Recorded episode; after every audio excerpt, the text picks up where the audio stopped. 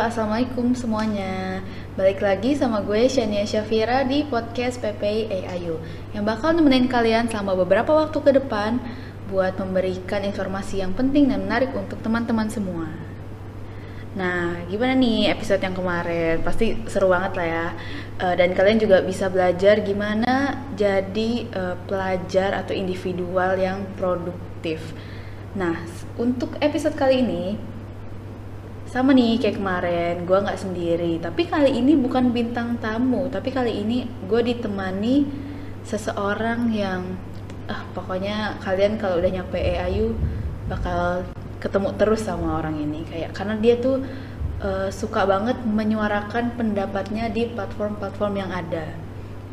Jadi gue sekarang sedang bersama Ibu Deputi kita dari Departemen Youth and Sport Affairs, Fadhila Khaisyah Huda, silahkan. Ya, Sanya, thank you for having me here. Apa nih yang mau dibahas? Perkenalan dulu misalnya. Oh, perkenalan dulu. Okay. Hi everyone. Jadi kenalin ya, aku Fadhila Khaisyah Huda. Ya. Jurusan? Jurusannya B.E.I., Bachelor of Elementary Education. Ya, pendidikan guru SD. Iya. Indonesia-nya kalau ada yang PGSD. Iya, PGSD. Nah, sekarang kita manggilnya Cipat aja lah ya, biasanya dipanggil Cipat. Iya, Cipat, boleh. Cipat lagi sibuk apa nih buat sekarang? Sibuk ngapain ya? Sok sibuk aja sih.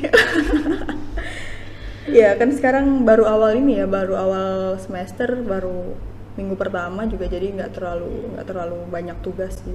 Mungkin yang bikin sibuk organisasi, ujung-ujungnya PPI lagi. Iya. Kita tuh ini banget ya sama PPI, bucin banget gitu rasanya, budak PPI banget. Nah, pokoknya Cipat mungkin karena baru ya, jadi kita tuh bakal ngerasain awkward moment gitu lah. Jadi pokoknya itu nggak usah dipikirin banget, kita bawa santai aja. Nah, omongin aja apa ya, semua yang kepikiran keluarin aja di sini. Kita nyantai aja di sini. Nah, terus kan sekarang kan kita baru nih udah mulai masuki semester baru ya untuk semuanya juga.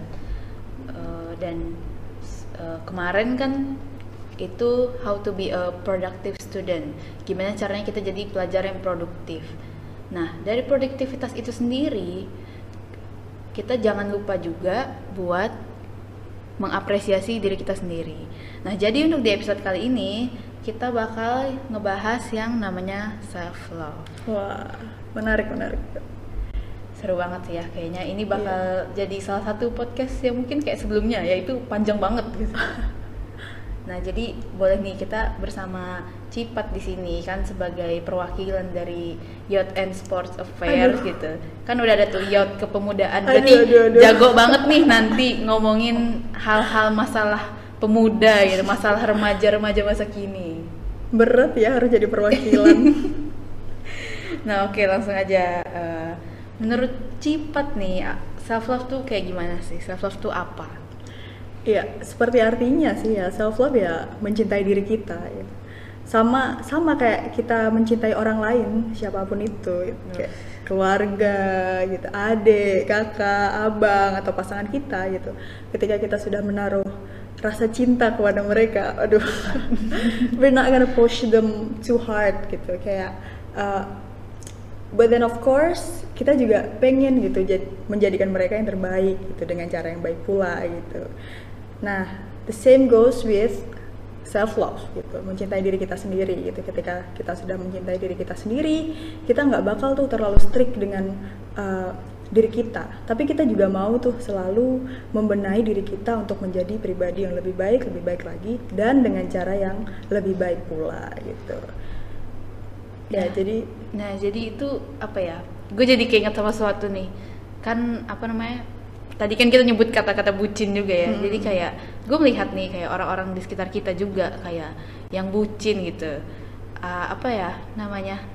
Mereka tuh kayak mencintai pasangannya banget atau mencintai kayak seseorang yang selain mereka itu kayak banget-bangetan, tapi mereka tuh kayak sampai lupa kalau mereka tuh harus mencintai dirinya sendiri juga.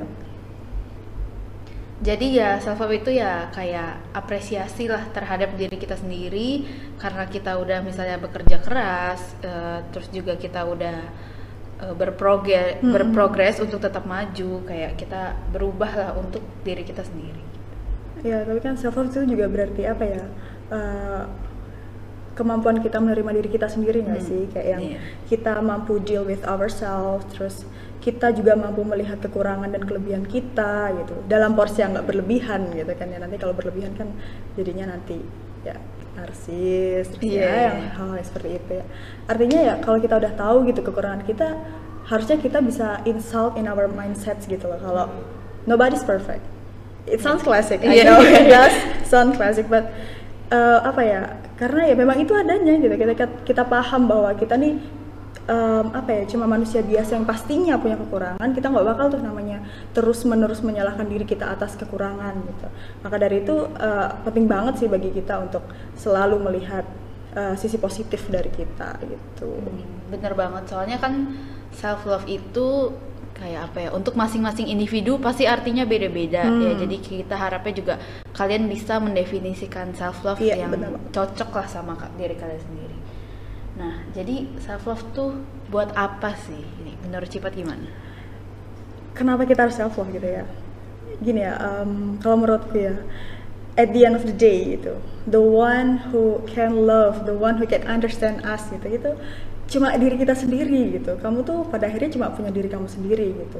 Jadi kalau ditanya apa alasannya mencintai diri kita gitu, aku malah nanya gitu, apa alasannya nggak mencintai diri kita gitu? Ya karena apa ya, dengan menerima kita, dengan menerima diri kita gitu, itu bakal berdampak banget pada yang namanya kepuasan dalam kehidupan gitu. Jadi ketika kita mampu melihat sesuatu itu positif, itu yang membangun kepuasan kita gitu, dan itu yang membangun rasa bersyukur kita. Karena kunci kebahagiaan itu kan rasa syukur ya. Jadi sebenarnya kalau kita practice self love, sebenarnya kita sedang mengarahkan hidup kita menuju ke arah yang lebih bahagia gitu kalau menurutku.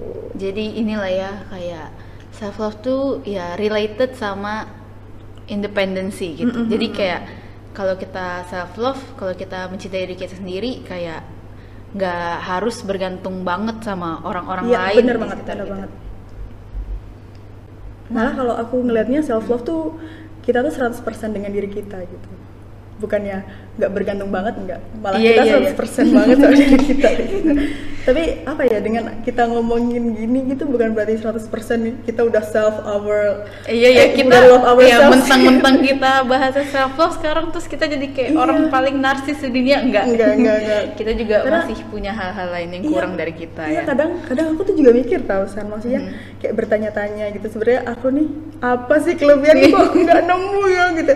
Jadi kemarin tuh waktu daftar scholarship kan, itu aku udah di sesi terakhir, sesi wawancara itu ditanyain sama mbak-mbak, interviewernya, udah ditanya sama interviewernya, ditanya lah, itu pertanyaan terakhir, apa kelebihanmu gitu. Terus aku kayak, aku speechless gitu, kayak yang aduh apa ya, masih bisa apa, aku gak tahu pasti kayak gitu. Tau gak apa jawaban? Mungkin untuk kali ini saya tidak memiliki kelebihan. Saya bisa cari di kemudian hari. Ya Allah, betapa ya Allah. Iya, maksudnya apa ya? Betapa aku tuh juga kadang tuh kayak mikir gitu, apa sih kelebihanku gitu. Jadi mungkin apa ya? Aku juga menyebut diriku tuh sebagai orang yang masih berproses gitu loh. Ya. Karena kita adalah para pejuang. Iya. Tapi ini sih, denger jawaban Cipat tadi itu tuh kayak sebenarnya itu juga salah satu bentuk self love. Oh ya? Kita nerima loh, kayak kan kita dijawab tuh ke interviewernya kayak untuk saat ini saya tidak memiliki kelebihan apa-apa. Berarti menerima loh ke diri sendiri. Itu self acceptance yang bagus, kayak ya bahwa kita tuh menerima kalau kita sekarang ya belum bisa apa-apa. Mungkin di kemudian hari kita menemukanlah suatu hal yang kita bisa. Seru banget sih. Terus habis itu lagi nih. Nah, oh iya, kayak bentuk-bentuk self love mungkin ada nggak yang kepikiran apa gitu? Karena orang taunya self love nih cuma kayak dikit-dikit jajan, dikit-dikit belanja, terus dan itu tuh kayak membutuhkan uang terus gitu. Gimana caranya kita masa rela-relain self love tapi di akhir bulan tapi kita cuma makan Indomie doang? Itu kan jadi kayak apa ya namanya, menyusahkan diri sendiri di kemudian hari jatuhnya. Bukan cuma apa ya, karena self love jadi kayak kita sengsara di kemudian hari, kan nggak gitu. Mungkin apa nih kayak cara-cara untuk self love gitu yang nggak harus banget mengeluarkan uang, atau mungkin mengeluarkan uang tapi yang nggak harus sampai boros banget kayak gitu. Iya, tapi aku sebenarnya, aku pribadi tuh nggak terlalu kayak yang oh aku self love nih, aku harus begini. Aku tuh nggak pernah kayak gitu, San. Kayak yang ya udah biasa aja gitu, bahwa menerapkan apa, bahwa aku menerima diriku itu ya udah self love gitu. Nggak mau terlalu menekan diriku itu udah self love sih. Jadi kalau ditanya bagaimana bentuk-bentuknya tuh aku sendiri juga nggak terlalu kayak yang oh aku harus begini gitu, harus reward myself dengan dalih self love gitu, enggak sih. Jadi ya biasa aja sih, bahwa kita apa ya, ya berkehidupan selayaknya manusia dan menerima bahwa kita itu punya kekurangan dan kita harus fokus terhadap kelebihan kita, itu udah kayak ya udah gitu. Benar banget.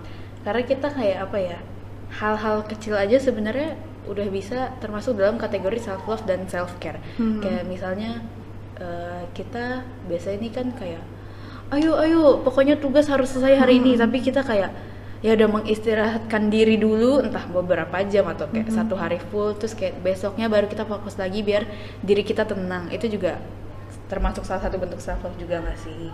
Ya, aku juga itu tuh pernah denger yang itu loh, San. Kalau misalkan aku make up karena aku self love gitu, tapi aku sendiri nggak pede make up gitu.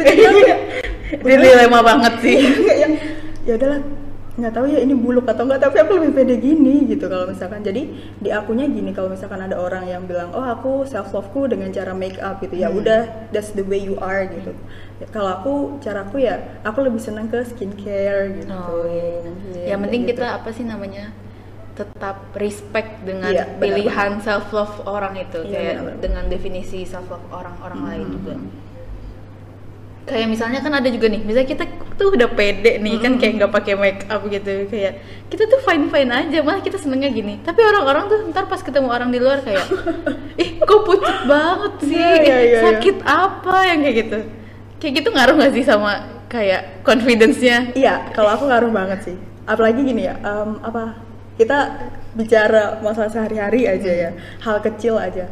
Misalkan mau jalan keluar sama temen gitu ya, terus bajuku dikomentari gitu, mau kemana lu, makan doang bajunya gitu. Orang kayak langsung, apakah aku salah gitu. Aku maksudnya, aku kayak, aku di situ jawabnya juga cuma kayak try to ignore it, tapi kayak di dalam hatiku sendiri kayak ih emang iya ya baju gue kayak overthinking. Oh iya, jadi overthinking ya, kayak ya secara nggak sadar pasti tetap kepikiran gitu. Tapi kalau gue gini sih, ini cara gue, misalnya gue tuh kan suka aja gitu kayak pakai baju rapi gitu. Terus orang-orang nanya kayak, lu mau kemana? Yang kayak gitu loh. Padahal kita cuma makan doang atau cuma mau kayak keluar buang sampah doang, tapi baju rapih sampai dandan kayak gitu. Tapi gue selalu inget gini, ibu-ibu di sinetron itu lebih lebay dari gue. Jadi gue merasa kayak, oh ya bagus dong gue kayak gini, berarti gue kayak ibu-ibu di sinetron. Sumpah gue mikirnya gitu.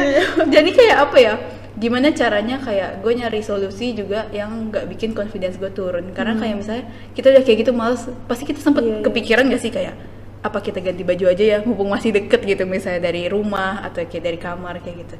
Jadi tuh kayak gue bakal selalu ingetnya itu, kayak ibu-ibu orang kaya ini di drama Korea itu di rumah aja dandan loh. Berarti gue menganggapnya kayak oh berarti gue setara lah sama mereka.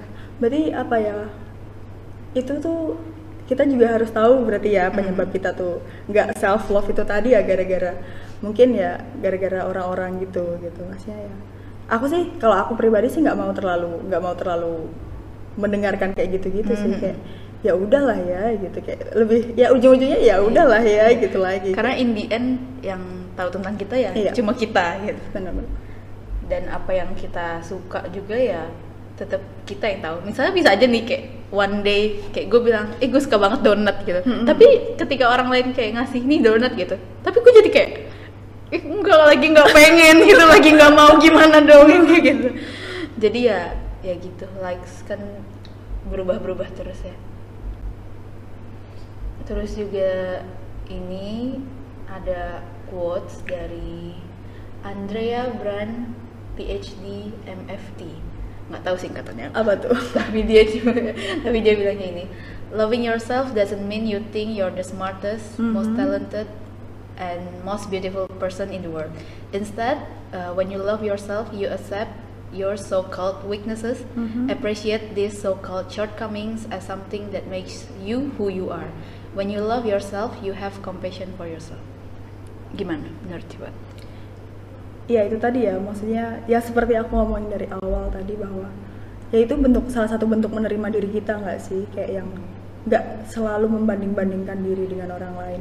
Karena gini loh, penyebab kita nggak self love itu sebenarnya alasan utamanya karena kita terjerembab dalam suatu standar sosial gitu. Makanya dari bentuk tubuh aja, apalagi cewek gitu, standar kecantikannya ya putih, tinggi gitu ya, mungkin ya di Indo gitu. Terus lagi standarnya kalau nggak PNS minder. Terus juga kayak kuliah aja nih, kalau nggak PTN tuh langsung kayak minder kayak gitu. Terus lagi juga yang paling banyak tuh misalkan kalau usia 25 gitu. Iya, temen-temen udah nikah, aku belum. Aduh, ya maksudnya tuh lucu gitu loh. Maksudnya kita tuh hidup dalam standar orang lain gitu, dalam standar yang orang lain bentuk gitu. Padahal kita kan punya pilihan gitu. Dan lucunya kalau misalkan hal-hal yang kita terlahir seperti itu gitu, misalkan kayak standar kecantikan aja itu, orang dikatakan cantik itu kalau putih gitu lah. Kalau misalkan dia lahir udah kuning langsat, dia lahir udah sawo matang, udah gimana itu kan sama saja kita kayak blame sang pencipta gitu kan. Padahal Tuhan tuh menciptakan kita sedemikian rupa sehingga kita jadi makhluk yang sedemikian unik juga. Jadi kalau aku sih percaya bahwa setiap dari kita itu indah dan unik gitu, tapi memang keindahan itu yang melihat cuma orang-orang tahu bagaimana cara melihat kan. Maka dari itu penting banget bagi kita untuk melihat keindahan diri kita sendiri gitu. Sebelum kita melihat keindahan di orang lain. Atau enggak gini sih, kayak misalnya ya kalian tetap boleh lah kayak jadiin seseorang role model, tapi gimana caranya enggak terpaku kayak gimana caranya jadi dia gitu. Karena keistimewaan kita tuh memang seberbeda itu gitu. Ada miripnya tapi juga pasti ada bedanya gitu. Dan pasti kita juga kayak punya karakter uniknya kita masing-masing gitu. Jadi kayak jangan terlalu terpaku kayak gue mau jadi dia tapi bener-bener harus dia yang kayak gitu. Ya nggak bakal bisa kecuali kalian operasi plastik mungkin. Tapi bener nggak sih kalau operasi plastik? Aduh ini nggak, ini secara lebih sensitive issue, tapi bener nggak kalau operasi plastik tuh menandakan kita tidak cinta dengan diri kita sendiri? Tidak cinta ini sih yang mau kita bahas. Jadi di sini ada dua dilema self love. Yang pertama itu harus merubah versus harus menerima diri sendiri, especially inilah physical appearance atau tubuh kita. Kalau menurut gue gimana ya? Operasi plastik nih ya, jadi kesebutkan. Sebenarnya kalau gue ini sih, kalau gue pribadi kayak self love menurut gue itu kayak gimana caranya kita nyaman dengan diri kita sendiri. Gitu. Tapi kalau gue sendiri ya, kayak misalnya gue operasi plastik tiba-tiba muka gue berubah kayak Ariana Grande, itu kan bener-bener merubah total gitu. Tapi dan gue juga maksudnya kayak nanti ketika gue punya anak gitu, anak gue nggak bakal mirip muka Ariana Grande gue gitu. Si anak gue nanti tetap bakal mukanya mirip gue yang dulu gitu. Jadi gue sendiri juga takut kalau kayak gitu.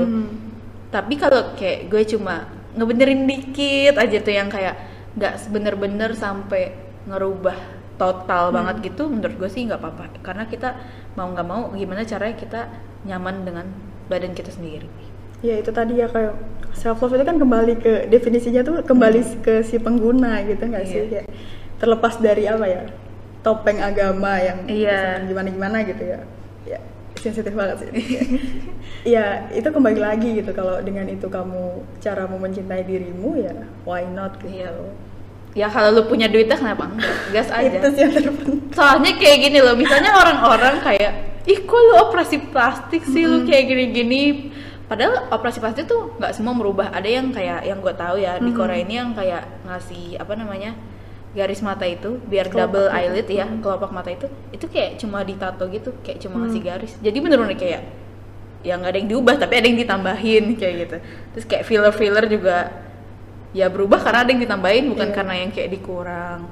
Tapi kalau gue kayak denger orang yang sampai misalnya mau tirus gitu ya, itu sampai digergaji gitu rahangnya, gue juga takut sih.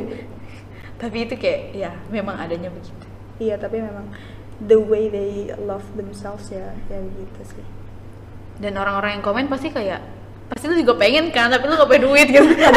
Kadang tuh gini loh, kita tuh tidak melakukan sesuatu, kita tuh membenci sesuatu karena kita gak punya kesempatan aja gitu. Iya. Gak punya kesempatan, duitnya juga gak ada gitu, jangan-jangan seperti itu gitu. Mungkin pandangan lu sendiri terhadap misalnya kayak operasi plastik itu juga masih tabu, jadinya kayak balik lagi sama lingkungan dan gimana ya apa yang lo punya, maksudnya kayak edukasi lo, knowledge lo itu yang lo ya kalau dapatkan. Misalkan kita kontra dengan sesuatu kan bukan berarti kita harus menghujat nggak sih? Iya, kayak karena kan pandangan kita sama pandangan orang lain pasti beda-beda gitu. Jadi mau nggak mau kayak misalnya gue tetap nggak suka nih sama opini lo, tapi mau nggak mau ya kayak ya dia hak lo untuk menyuarakan itu. Tapi orang-orang kayak susah banget untuk mendapatkan pandangan sekecil itu.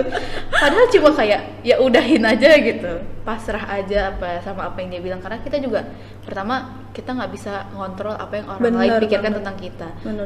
Dan selanjutnya juga kita juga nggak bisa ngontrol apa yang orang-orang kayak bicarakan gitu, opini mereka. Sebenarnya ini loh, apa ya, aku kalau misalkan ada yang menyeletuk gitu, pasti ada lah ya, pasti ada orang menyeletuk gitu. Kayak sebenarnya juga kepikiran gitu, pastilah ya kepikiran kayak emang iya ya gitu. Tapi kayak terus kembali lagi, udah lah Pat, ngapain sih nggak perlu larang gitu. Padahal orang lain tuh biasanya ngomong tuh nggak mikir gitu, maksudnya gini, dia cuma notice doang terus ngomong gitu, abis itu nggak kepikiran lagi gitu. Ya maksudnya kita tuh terlalu takut atas pandangan orang lain terhadap kita sih. Tapi malah gue ngerasa kayak apa ya, orang-orang terdekat, pandangan orang-orang terdekat tuh kayak lebih berpengaruh dibanding orang yang kayak cuma lewat doang. Misalnya kayak tadi kan dibilang kayak orang-orang itu tuh ngomongnya nggak mikir. Dan jadinya gue juga kayak ya nggak mikirin omongan mereka. Kayak misalnya tiba-tiba orang nih nggak pernah ketemu, nggak pernah apa-apa, tiba-tiba bilang kayak Shania kok lo gendut gitu, tapi kok merasa sehat gitu. Jadi kayak oh ya udah nggak usah dipikirin. Karena gue tahu apa yang gue makan sehari-hari dan dia nggak tahu gitu. Iya benar banget, itu sama kayak kasusnya aku sama ibuku ya. Ibuku tuh selalu kayak nggak apa-apa kok kak, bagus kok gitu. Kalau misalkan ada orang ngatain ih jangkung banget anak cewek gitu, nggak apa-apa bunda bener kok ini ngurusinnya gitu. Kayak yang apa ya, self love itu juga datang dari orang-orang terdekat juga sih sebenarnya. Kayak terbangun dari itu gitu. Ya jadi gimana caranya, misalnya kan kalian kayak susah banget nih buat self love, buat mencintai diri sendiri. Ya bisa juga cari-cari lingkungannya yang mendukung juga. Karena ya itu sih penting banget, kayak hubungan dengan kerabat, lingkungan yang terdekat kita tuh mempengaruhi cara berpikir kita juga. Terus tadi ini belum selesai kan, harus merubah atau harus menerima tubuh kita sendiri. Lu asik ngomong banget. Nah jadi ada yang bilang ya misalnya kita sebutlah misalnya concern gue gitu. Concern gue adalah di berat badan. Kayak misalnya gue gendut nih. Terus ada yang bilang kayak harus menerima. Kayak gue tuh harus menerima kalau gue gendut dan gue harus kayak mencintai apa yang gue punya gitu. Tapi ada juga orang yang bilang ya, lah kan gendut itu nggak sehat gitu, overweight tuh nggak sehat misalnya secara medical condition. Ya lu harusnya berubah dong, gimana caranya lu tetap jadi fit lagi. Gimana menurut Cipat? Tapi kalau misalkan apa ya, orang bilang lu harus sehat, lu harus gini, itu pernah dengar itu nggak, fatphobia itu nggak sih? Kayak lu tuh ngomongnya bukan cuma menduliin kesehatan gua, tapi lu nggak suka ngelihat gua yang gendut gitu sebenarnya. Iya, kayak kayak ini ya, kayak misalnya ada nih misalnya cowok ngomong ke gue, San lu tuh cantik tapi lu gendut, kayak gitu. Kayak lu naksir gue kan, cuma karena gue gendut gitu, jadi lu gak mau gitu. Ya, sebenarnya orang-orang tuh nggak terlalu peduli kesehatanku karena mereka nggak suka aja ngeliat aku gendut gitu loh. Jadi kayak udahlah nggak usah terlalu sembunyi di balik kata-kata kesehatan sebenarnya yang kalian peduliin itu kan bagaimana bentukku kan, biasanya sebenarnya kayak gitu sih, ada beberapa kayak gitu. Tapi gue juga bingung sih sama yang kayak misalnya orang gendut terus langsung dibilang kayak polusi visual, nah, jahat itu, banget itu ya, gak sih? Itu ya, terus kayak gue tuh ada misalnya kayak gue menunjukkan suatu foto gitu, memang orang di situ fisiknya ya agak gemuk gitu. Tapi menurut gue dia lucu, kayak gue suka, pembawaan dia kayak misalnya atau gaya make up dia gitu. Terus gue tunjukin ke orang kayak, ya maksudnya karena gue lagi excited aja gitu dan gue seneng ngeliatnya, jadi kayak pasti kita pengen dong kayak sharing sama orang kayak, eh lihat nih kayak cantik ya gue gituin. Terus muka orang itu langsung berubah kayak kayak gitu. Terus gue jadi kayak, gue salah apa kayak gitu, apa mungkin kayak jadinya standar gue ini kayak gue jadi bingung gitu loh. Jadi kayak apa ya, misalnya kayak gue salah ya untuk kayak menyukai hal-hal yang mungkin tidak common bagi mereka.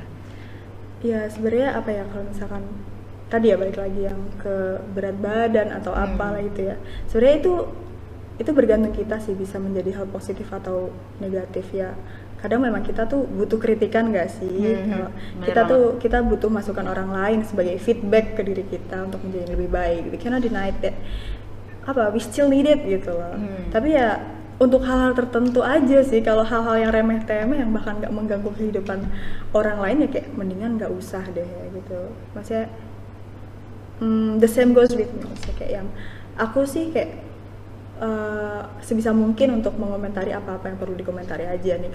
Kalau belum ditanya pendapatku gitu, gimana nih menurut lo, gue gendut gak gitu, kayaknya gak bakal terceletuk deh, lo gendut banget gitu, kayak gak bakal deh. Kayak terus juga apa ya, apalagi cuma kayak yang basa-basi, kayak niatnya mau nanya kabar tapi kayak Cipat makin tinggi aja ya, langsung males. Iya, kayak apaan sih gitu. Dan orang tuh gini loh, aku tuh berpengalaman banget ya, pasti ada orang tuh datang terus kayak yang gimana caranya bisa tinggi gitu ya, terus kayak yang aku ngasih tahu dong, oh jadi aku waktu kecil tuh kata ibu aku tuh makannya ini, susunya ini, aku kasih tahu dengan aku kasih tahu setulus hatiku gitu biar dia bisa memperbaiki keturunannya gitu. Gitu. Terus endingnya pasti bilang gini, ah nggak usah tinggi-tinggi, ntar cowok ntar cowok minder, ntar nyari cowok susah. Terus aku kayak, hah? Terus aku kayak, oh kalian nyari cowok, sorry aku dicari ya. Nah jadi gimana cara kita harus menerapkan mindset ini? Kayak misalnya apa ya, yang salah bukan gue gitu, tapi standar gue begini gitu. Dan mungkin standar kita ketinggian kali ya jatuh ya, tapi gue merasa gak ada yang salah loh. Iya tapi kayak yang orang tua aku tuh kayak yang senang-senang aja gitu, bangga dengan anaknya jangkung, tapi pasti terceletuk gitu loh dari orang. Pasti kayak habis endingnya tuh pasti kayak yang, ah jangan tinggi-tinggi, ah serem gitu kalau cewek tinggi-tinggi gitu, padahal aku merasa belum setinggi itu loh. Kayak bener-bener, aduh gak pernah keluar ya orang ini. Tapi mungkin kalau gue sih kayak apa namanya, misal Indonesia nih kan kita dibilang kayak gitu di Indonesia kan, dengan standar kecantikan Indonesia dan stereotypes di sana. Jadi gue mikir misalnya kayak, misalnya gue ketinggian nih untuk cowok-cowok Indonesia, ya dunia kan gak berpolos di Indonesia doang. Gue bisa ke Eropa, ke US, ke Amerika yang orang-orang tingginya 2 meter. Di sini kayaknya pintu aja gak nyampe 2 meter.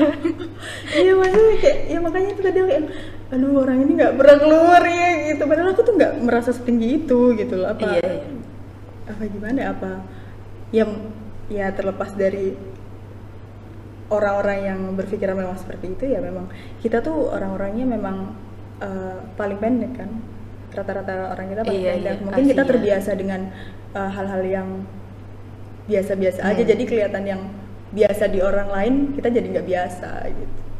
Tapi ya gini loh, entah kamu tuh mau pendek mau tinggi itu tuh gak ada masalahnya loh. Kayak yang kenapa harus terus-menerus apa ya, menyalahkan sesuatu yang kita tuh nggak bisa kontrol gitu loh. Ya udah gitu, kamu tinggi nggak apa-apa, ya udah jangkung gitu. Kalau misalkan kamu juga pendek, kamu cute gitu, masih ada banyak pembelaan gitu nggak sih, masih banyak itu kan. tentang bagaimana kita melihatnya secara positif nggak sih, dan itu juga bukan hal yang bisa kita kontrol itu tadi, itu bagaimana mengubahnya gitu. Terus juga jangan terlalu apa ya, jangan terlalu terjebak gitu, jangan terlalu terpenjara sama stereotypes yang ada, karena kayak kalau lu bener-bener ngeliatin orang satu-satu, bener-bener merhatiin detail ya, orang-orang tuh beneran beda-beda, masing-masing tuh kayak mungkin yang satu cantiknya kalau senyum, yang satu cantiknya kalau lagi ngapain lagi kayak gitu. Dan apa ya, jadinya kayak nggak usah terjebak, tapi juga jangan sampai lu harus apa ya, saking terjebaknya lu kayak lu jadi memaksakan kotak itu di orang lain yang mungkin bentuknya nggak kotak, bisa aja yang bulat segitiga kayak gitu. Jadi nggak pas, makanya iya, itu jadi kan pas. Kita tuh memiliki keistimewaan masing-masing nggak sih ya itu. Sebenarnya kayak gini-gini tuh ujung-ujungnya kayak bakal balik ke diri aku gitu, karena memang apa ya, satu sisi tuh memang aku nggak mau tuh kayak terlalu get offended sama yang gitu-gituan tuh gitu. Jadi bagaimana orang memperlakukanku tuh aku juga nggak terlalu peduli gitu ya, terserah mereka gitu, that's beyond my control gitu, that's out of my control.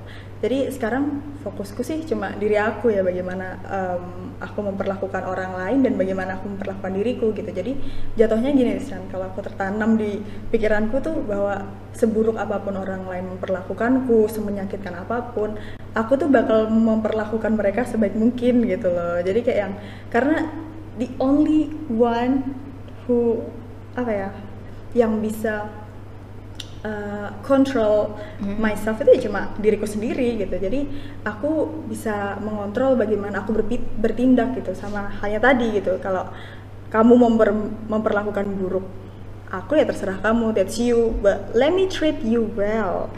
If you even if you don't do the same thing as me gitu. Jadi karena ya this is the way I am. Karena emang jadi orang baik tuh capek. Tapi misalnya ada orang yang sampai menyatakan itu kayak, ih capek ya kayak gini, berarti lo kayak not well enough gak sih? Iya, kayak karena kayak orang baik juga kayak ya percuma kalau lo baik tapi gak ikhlas. Tapi ya itu tadi ya proses belajar sih, iya. Apapun itu ya karena ya, maksudnya mentang-mentang karena sih. Jadi karena gue baik tapi gue gak ikhlas, yaudah gak usah baik gitu. Jangan sampai kayak gitu ya, ya karena semua itu kan berproses gitu. Tapi ya itu tadi, semua itu ya itu semua apa, pandangan orang terhadapku itu benar-benar di luar kontrol aku gitu. Yang bisa aku kontrol cuma diriku gitu. Makanya itu aku harus berbuat sebaik mungkin gitu. Dan kayak sebelum mengutarakan suatu kayak sebaiknya dipikirkan dulu. Iya, karena the way we tell, terus juga the tone juga mempengaruhi banget sih kalau menurutku.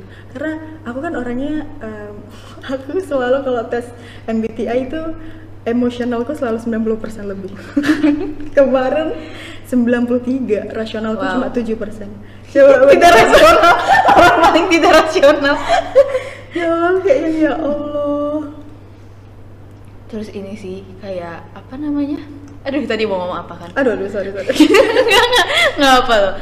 Kan kita nih nggak bisa ngontrol apa yang orang lain pikirkan. Nah, jadi ini tuh kayak balik lagi aja ke mindset kita, gimana cara kita kayak mengutarakan pendapat dan menerima pendapat orang lain juga gitu. Apa lagi nih?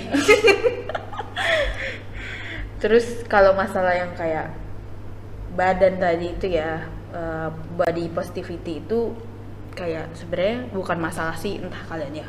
Kalau mau menerima ya udah, kalau mau merubah juga ya udah gitu. Kayak itu hak kalian, kalau kalian memang bisa ya go for it. Terus tapi kalau misalnya apa namanya, yang penting tetap mentingin kesehatan sih, karena kayak kesehatan tuh mahal, beneran mahal. Bentuk dari self esteem nggak sih menjaga kesehatan juga? Karena gue kayak apa ya namanya, orang-orang suka bingung nih kayak mereka punya low self esteem, kayak nggak pede, dan dari semua kayak research atau jurnal pernah gue baca kayak jawabannya olahraga. Kayak olahraga meningkatkan kepercayaan diri. Tapi orang-orang tetap aja nggak olahraga gitu. Padahal mereka tahu loh jawabannya, tapi kenapa mereka nggak ngelakuin?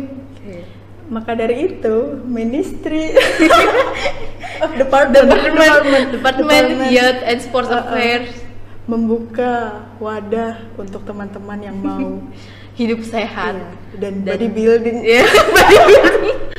dan lebih mengenal diri sendiri lebih dalam. Iya, itu karena itu juga salah satu caraku untuk menghargai diriku sih.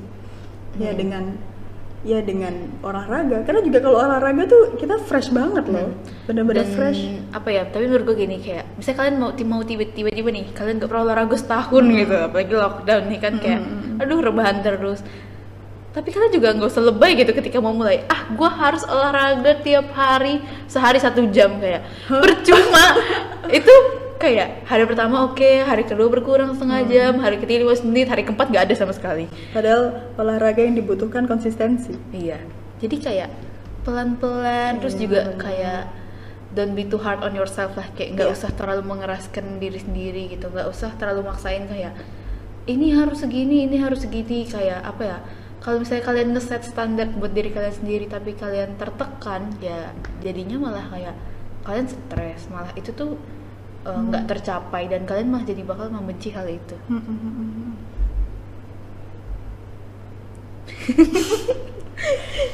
Duh, jadi ngomongin kemana-mana, tapi emang bener sih kayak ini tuh penting banget self love, karena kayak self love itu mau nggak mau kayak apa ya, bukan cuma impactnya itu nggak cuma ke diri kita sendiri, tapi ke orang-orang ke sekitar kita juga, dan ke apa namanya, untuk jadi sisi profesional kita, kayak mempengaruhi kinerja kita juga kayak gitu.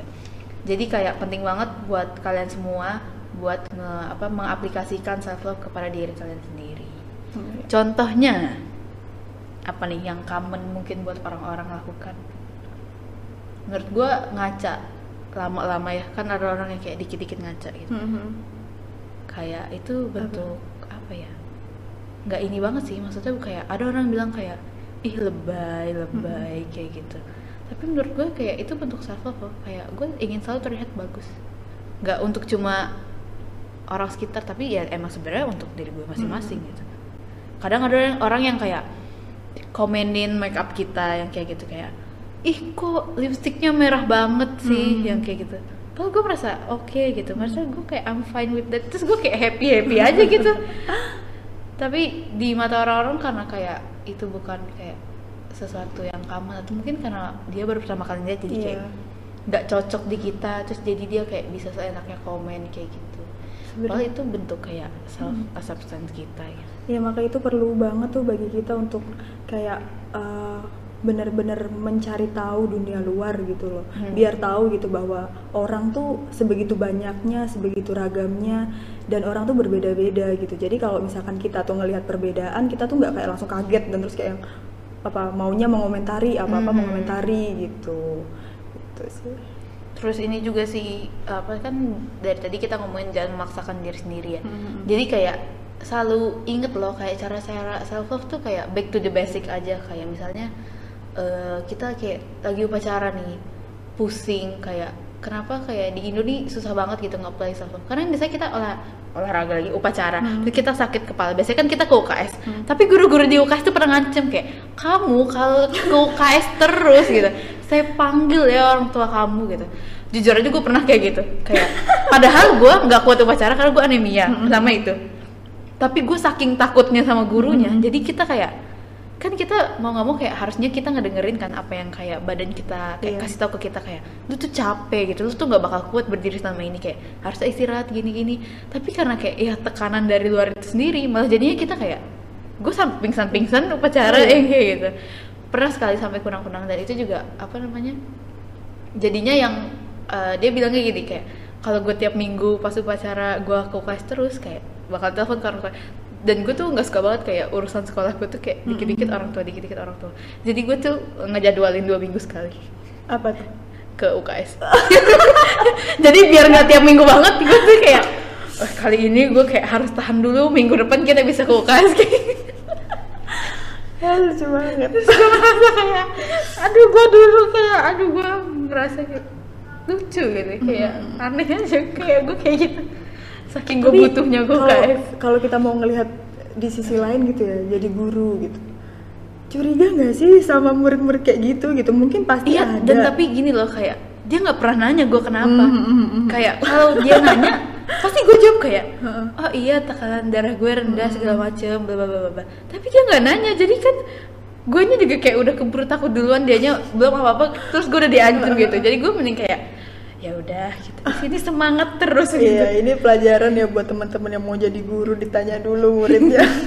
Bener-bener di cross check. Iya, jangan karena kayak misalnya stereotype orang yang nggak mau pacaran nih karena malas gitu. Iya. Ih panas gini-gini, tapi kayak coba dengerin dulu kayak dia tuh kenapa gitu.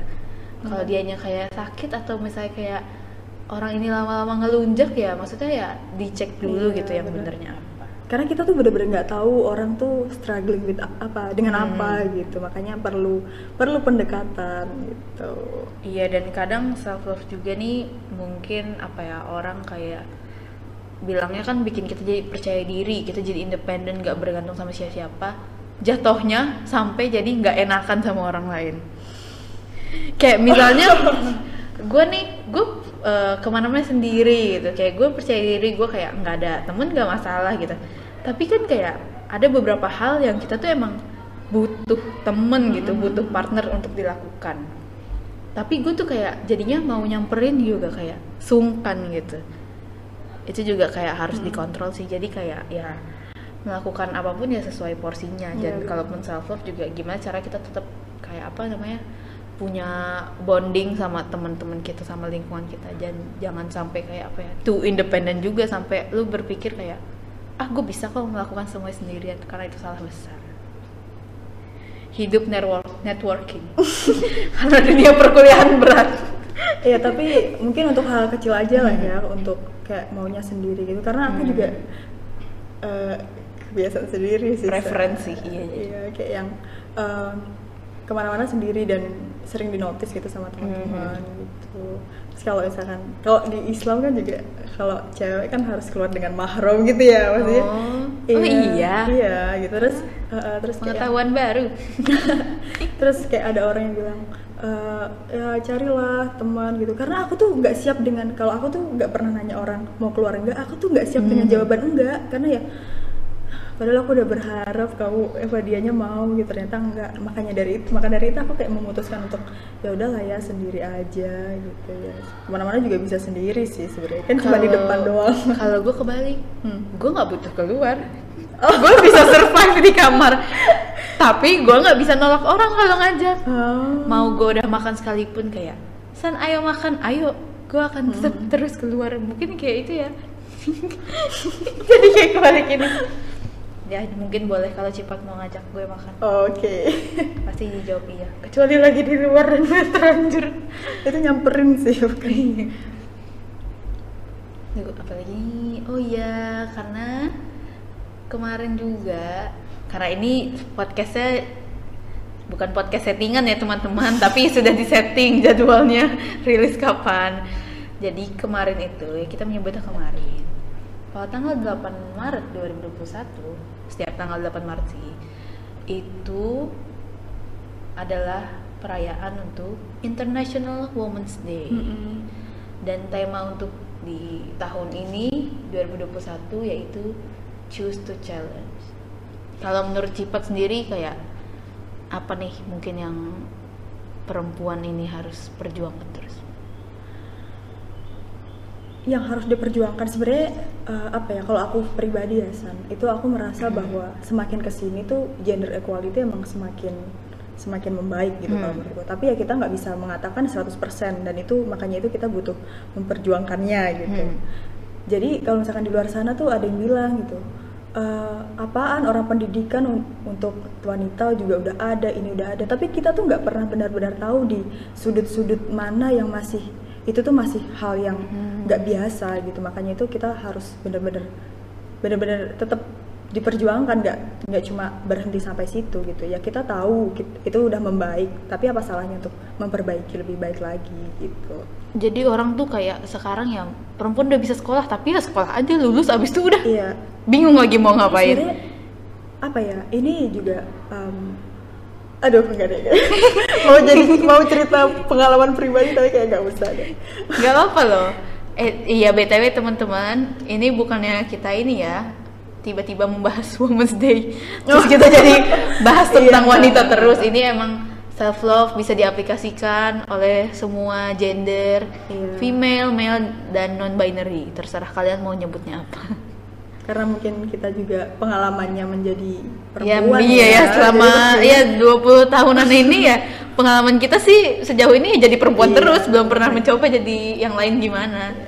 Jadi ya mungkin ini perspektif kita sebagai seorang wanita yang sedang dalam proses menuju kedewasaan, Cila. Oke. Kalau ngomongin International Women's Day, ini aku buka webnya nih ya. Aku pasti tertarik dengan apa? Women in Sport. Oh iya, jadi kalian bisa cek loh. Iya, bisa cek di internationalwomensday.com. Itu banyak banget isinya. Iya, aku sangat menyarankan teman-teman aja.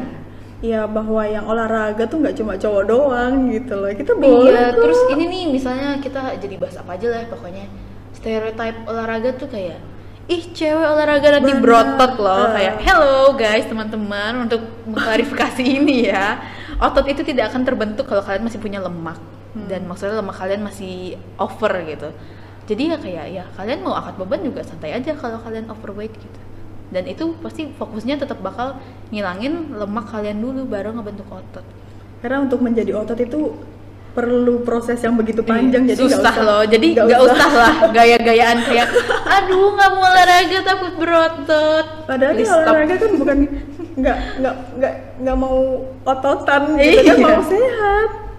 Makanya teman-teman PPAIU nih ya khususnya kita kan untuk yang cewek-cewek udah ada MBH female MBH itu kan sesuai dengan request teman-teman yang mau dipisah cewek cowok gitu kan. Kita sudah menyediakan wadah untuk teman-teman. Maka dari itu yang mau monggo gitu. Kita sama-sama hidup sehat bersama cakrawala. Cakrawala sehat.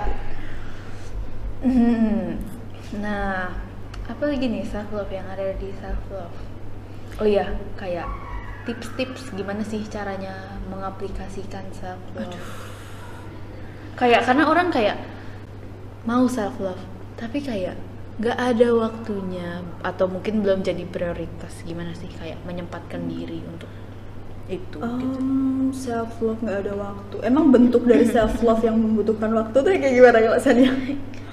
Kadang gini sih, kadang orang kayak kita ngomongin self love nih karena kalau kita sendiri kan apa namanya, kita masing-masing ini suka menyendiri, jadi kita tuh banyak hal yang dilakukan buat diri sendiri, tapi kan kayak beberapa orang itu dia kayak sibuk terus, dia selalu ada kayak aktivitasnya tuh bener-bener udah terjadwal terus sampai bener kayak tidur dari jam segini sampai jam segini, kayak bangun udah harus ngapain lagi. Kayak itu tuh ini sih menurut gua kayak itu kurang waktu untuk menikmati apa yang kayak kita suka gitu. Kayak jadinya apa ya namanya, kita kurang, walaupun kita sibuk, kita produktif, kayak banyak achievement, tapi kayak rasanya kurang gitu kalau kita kurang mengenal diri sendiri. Jadi kayak misalnya kita menyempatkanlah waktu, misalnya kita kayak tiba-tiba nih ngeliatin playlist lagu misalnya, kayak oh apa nih yang gue suka, kayak mengetahui genre lagu kita sendiri. Atau enggak kayak misalnya kayak dulu nih, zaman dulu kan kita punya binder-binder itu ya namanya,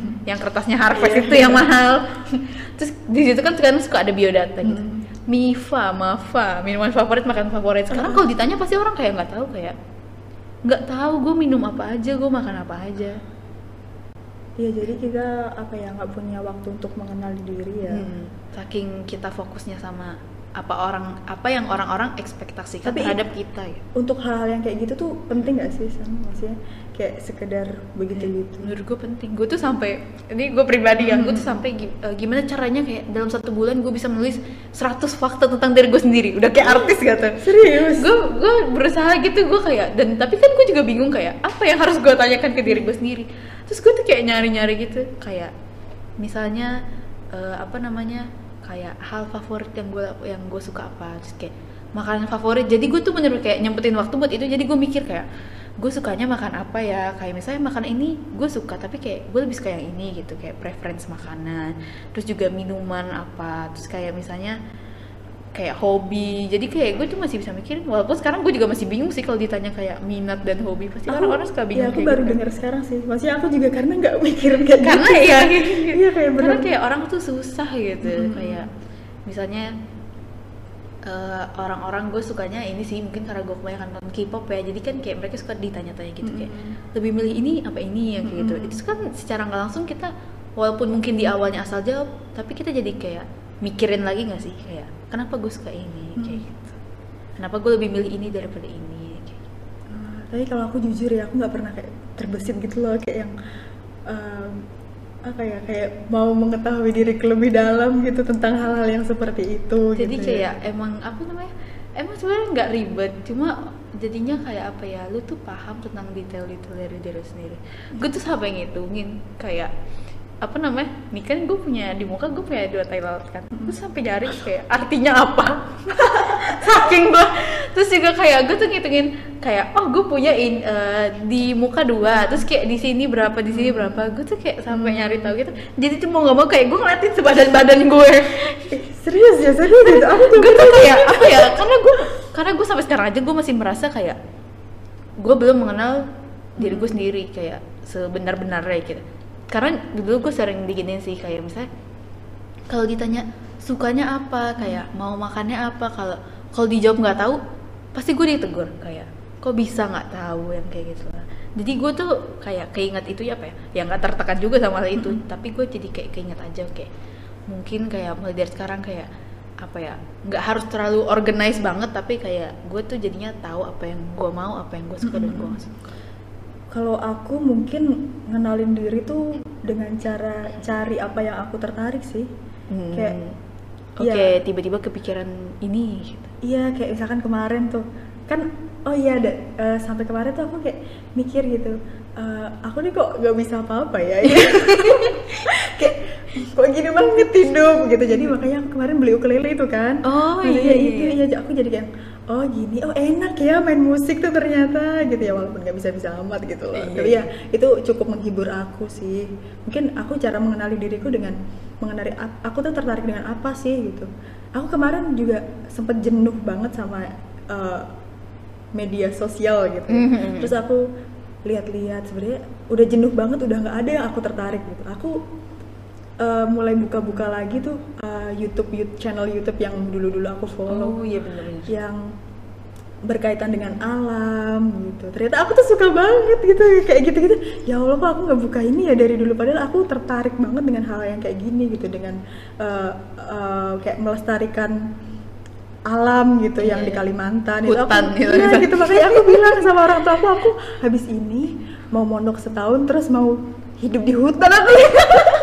Terus orang tuh kayak, ya Allah Kak, pikir-pikir dulu gitu. Tapi emang apa ya namanya, kayak gini tuh kayak lucu. Jadi kita orang-orang kan, misalnya anak-anak deh kayak cita-citanya apa, nggak tahu. Karena ya itu kayak kurang mengenal diri sendiri gitu. Iya. Dulu gue juga nggak tahu. Terus kayak waktu SD orang-orang semua cita-cita dokter kan. Karena gue nggak tahu dan gue kayak nggak kepo juga mau nyari taunya apa gitu, masih bingung juga. Jadi gue tulis dokter gitu. Jadi guru gue tuh kayak, oh Shania cita-citanya dokter gitu. Oh enggak, padahal gue masih mikir, gue coba kayak oh iya gitu. Pentingnya mengenal diri sendiri. Tapi kenapa ya kita tuh cita-citanya selalu dokter ya? Iya, gue bingung apakah itu udah jadi stereotip ini ya anak Indonesia. Aduh, tapi lucu banget ya Kak. Jadi emang gue juga ngerasa sih, kayak misalnya sekarang gue bingung mau ngapain, kayak kok gue udah ngerasa minat kesini enggak, kayak interest kesini juga enggak, yang kayak apa namanya tiba-tiba nggak tahu mau ngapain, benar-benar kayak lost aja gitu sama diri sendiri. Itu bisa dicoba sih, kayak balik lagi ke kayak masa dulu nih, zaman-zaman dulu, kayak misalnya tahun 2012 gue tuh sukanya ini, kayak kadang gue sampai nonton lagi kayak film yang udah gue tonton, kayak dulu tuh gue suka banget film ini, kayak pas gue tonton lagi kan jadi kayak nge-trigger gitu ya informasi di otak kita yang dulu, kayak oh habis nonton ini gue sukanya sambil ini atau enggak kalau lagi dengerin lagu ini, kayak pas zaman-zaman ini, pas misalnya gue lagi seneng-seneng banget baca atau gue lagi seneng banget nulis, yang kayak gitu. Itu bisa dicoba sih. Terus juga kayak misalnya orang-orang sekarang kan kayak apa namanya ya, semua orang udah punya smartphone gitu, udah connect sama media sosial. Jadi itu juga menurut gue salah satu hambatan, kayak orang kurang mengenal dirinya sendiri, kayak itu tuh salah satu hambatan. Soalnya karena kayak jadinya gue nggak mikirin itu loh, tapi karena gue ada yang selalu gue kerjakan terus, kayak sibuk sama HP, entah nontonin TikTok atau apa. Tapi kalau buat dibilang kayak hobinya apa, nonton TikTok, gue juga ngerasa itu kurang produktif nggak sih? Ya kan? Jadinya kayak apa namanya, orang-orang tuh kayak masa sih bisa apa ya, menjadikan hal-hal yang maksudnya apa ya, yang sebenarnya konsumtif tapi kayak dibanggakan banget gitu loh. Kecuali emang misalnya itu membuat lo senang, kayak misalnya kalau hobi oke lah, misalnya kayak apa namanya, bisa bikin seneng kan, bisa bikin mood balik atau kayak stress relief yang kayak gitu. Tapi tuh buat yang kayak hal yang jadi appealing tuh enggak. Misalnya kalian pas kerja nih, lagi interview kerja, ditanya hobinya apa, nonton TikTok, terus kayak apa?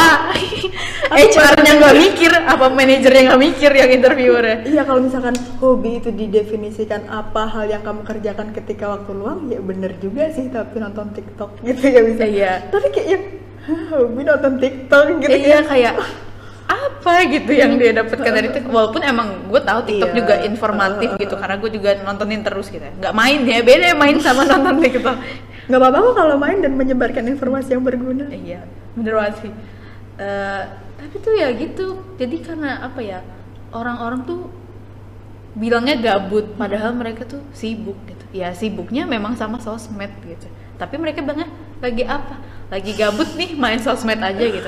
Padahal gue rasa kayak kalau kalian emang mau bener-bener mengaplikasikan self love, itu ya bisa kayak, ya bisa juga sih pakai HP, tapi bisa juga istirahat dari misalnya smartphone-nya buat nyari tahu kayak apa sih yang sebenarnya kayak badan kita butuhkan, kayak dan badan kita mau, atau yang kayak diri sendiri juga, kayak physically atau mentally. Wah, meaningful sekali rasanya kali ini. Udah mau 1 jam loh ternyata. Oh, bener. Iya. Apa ya, self love itu membicarakan diri sendiri tuh selalu menjadi pembahasan yang menarik sih. Karena iya, dan sebenarnya ini panjang banget sih, kayak cuma kayaknya udah banyak juga yang kita omongin. Iya. Ada yang mau disampaikan lagi nggak, Cipat? Mau promosi Yes juga boleh kok. Tidak ada larangan di sini. Betapa aku cintanya dengan Yes gitu loh. Apa ya, apalagi ya yang ini loh, San. Apa? Yang menurut aku harus di underline juga, perbedaan self love dengan narcissistic. Oh iya, boleh. Ya, jadi gimana tuh? Oh iya, kadang orang gini nih stereotipnya kayak self love misalnya gue nggak suka durian misalnya, tapi ini satu kelas pengennya mesen durian gitu. Terus orang-orang bilang kayak masa gara-gara Shania doang jadi nggak mesen durian gitu, walaupun emang harusnya kalau kayak gitu kan ngikutin mayoritas. Tapi kan ada loh makanan lain yang kayak bisa bikin semua orang tuh seneng gitu, dan gue juga seneng tanpa gue harus kayak ya gitu, masa harus durian sih yang kayak gitu. Tapi ya apa ya, kalau self love dengan narcissistic itu sangat beda ya. Bedanya tuh indikatornya tuh sangat jelas sekali gitu. Ketika kita self love, yang kita dapat tuh damai gitu. Yang kita peroleh itu apa ya, ketenangan batin. Tapi ketika narsis tuh kita tuh cenderung apa ya, nggak bahagia gitu, karena narsis itu yang dicari adalah validasi nggak sih? Benar-benar. Kayak pengen dipuji, pengen diakui gitu. Tapi balik lagi bahwa people are beyond our control. Jadi kita nggak tahu bagaimana orang lain terhadap kita, pandangan orang lain terhadap kita. Sama halnya dengan validasi orang lain gitu, kita juga itu kan juga di luar kendali kita. Makanya ketika kita nggak mendapatkan validasi, kita cemas. Jadi ya kita nggak bahagia gitu. Itu sebenarnya yang terlihat sih. Kalau mau apa ya, kalau mau tahu sebenarnya kita nih self love apa narsis ya gitu, kayak iya gitu. Padahal kalau narsis validasinya dari orang lain, padahal kalau self love tuh cuma butuh validasi dari diri sendiri udah cukup. Dan yang bisa menilai, yang bisa merasakan diri kita narsis atau self love itu cuma diri kita sendiri, benar-benar diri kita sendiri. Misal kita ngelihat orang, narsis banget, belum tentu loh, belum tentu gitu ya. Kayaknya mungkin yang bisa, dari pandangan kita narsis, tapi dalam pandangan mereka ya itu bentuk cara mereka menerima diri mereka sendiri. Makanya itu yang tahu cuma diri kita sendiri gitu. Karena emang susah banget sih gimana caranya kita menilai self love, ya nggak bisa, kayak dia adalah hal berharga, hal bernilai tapi yang kita nggak bisa nilai gitu. Itu ya intinya self love itu juga kayak gimana caranya kita menghormati dan mencintai diri kita sendiri dengan cara yang sehat. Tapi, nah ya disebutin juga ini di salah satu artikel dari Mojok.co, tapi perasaan berharga itu bukanlah kita rasakan karena pengakuan dari orang lain. Betul. Benar banget, dari apa yang Cipat sampaikan.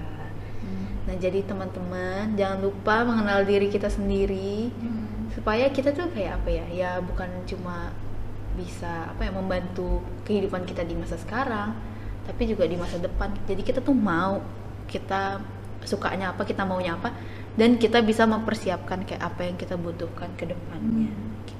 Itu juga poin penting sih buat aku untuk mengenali diriku. Hal-hal kecil mengenai, karena nggak pernah dari dulu tuh kayak gitu. Dan kita juga udah banyak sharing juga kan cara-cara aneh dan cara-cara tergila yang kita pikirkan untuk mengenal diri sendiri. Kayak misalnya kalian tuh ini sih, emang sih kayak misalnya orang-orang nih skeptical, tuh jadi ada bahasan lagi kan sama zodiak gitu. Tapi menurut gue zodiak tuh emang kan orang jatuhnya kayak bilangnya itu tuh ramalan, itu kayak musyrik. Emang sih nggak boleh, dan gue juga sebenarnya sekarang jarang banget. Cuma dulu back then karena satu-satunya platform tuh cuma majalah kan, baca zodiak, dan dulu gue sering banget langganan majalah. Itu tuh salah satu gue mengenal diri gue sendiri. Kayak misalnya kayak dibilang kayak zodiak ini tuh orangnya begini-begini, dan gue jadi kayak ya nggak harus terjebak dari apa yang mereka bilang. Masa kayak mentang-mentang gue jadi kayak ini, jadi misalnya gue harus sombong kayak gitu. Ya nggak sampai kayak gitu juga, kita ambil aja yang baik-baiknya.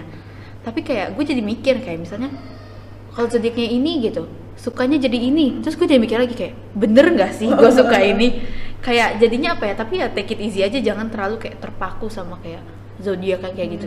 Atau mungkin yang sekarang juga lagi tren MBTI. Ya, tapi ya kan itu juga orang-orang pasti mikir kayak masa sih dari 7 miliar ya dunia, 7 miliar orang yang ada di dunia ini masa diklasifikasikan jadi 16 personality doang, kan harusnya nggak mungkin gitu. Tapi iya itu kan salah satu cara juga ya kita kan. Kalau MBTI itu emang kalau menurutku boleh lah ya gitu, karena ya itu kan melalui tes gitu. Kalau ya kalau zodiak agak susah sih karena itu sesuatu yang bukan yang kita kontrol gitu, karena dia kan dari rasi bintang ya, astrologi. Iya, aku juga nggak terlalu berat ya membahas diri sendiri. Sensitif banget aku ngomong kayak ngomong kayak gitu. Kalau Cipat iya gitu, tidak akan di-ban dari podcast PPAIU loh sebenarnya. Udah berapa jam nih kita ngomong? Baru 1 jam. Kok berasa dikit banget ya? Berasa mungkin kita tutup dulu aja kali ya. Nah mungkin kalian kalau misalnya suka dengerin podcast ini dan pengen lagi kayak DM aja tuh Instagram @ppi_aiu kayak kak lanjutin lagi dong podcastnya bahas self love atau gimana. Atau kalian misalnya pasti kalian punya temen kan di AIU ini kayak kak request dong ajak si ini bahas ini kayak gitu juga boleh, kita nerima banget saran. Jadi, oke, mungkin segitu dulu aja dari gue, Shania, dan Cipat atau Fadhila atau siapapun kalian yang mau nyebutnya gimana juga. Aduh, apa kan tadi ya? Oke, cukup sampai sini dulu pembahasan tentang self love dan self acceptance. Mungkin nanti kalau misalnya banyak permintaan daripada audiens ini, kita bisa bikin part 2-nya. Dan semoga ini juga bisa apa ya membantu kalian untuk mengenal diri kalian lebih dalam lagi, dan jadi kayak tahu nih kalian tuh self love, tipe kalian tuh yang harus merubah diri sendiri atau yang harus menerima diri sendiri kayak gitu. Terus juga jangan lupa follow Instagram @ppaiu dan juga website kita ppaiu.wordpress.com. Mau promosi IG nggak Cipat? Nggak usah ya, oke. Jadi jangan lupa untuk terus ikutin podcast PPAIU setiap tanggal 10 setiap bulannya. Oke, jadi segitu aja. Wassalamualaikum warahmatullahi wabarakatuh. Bye bye.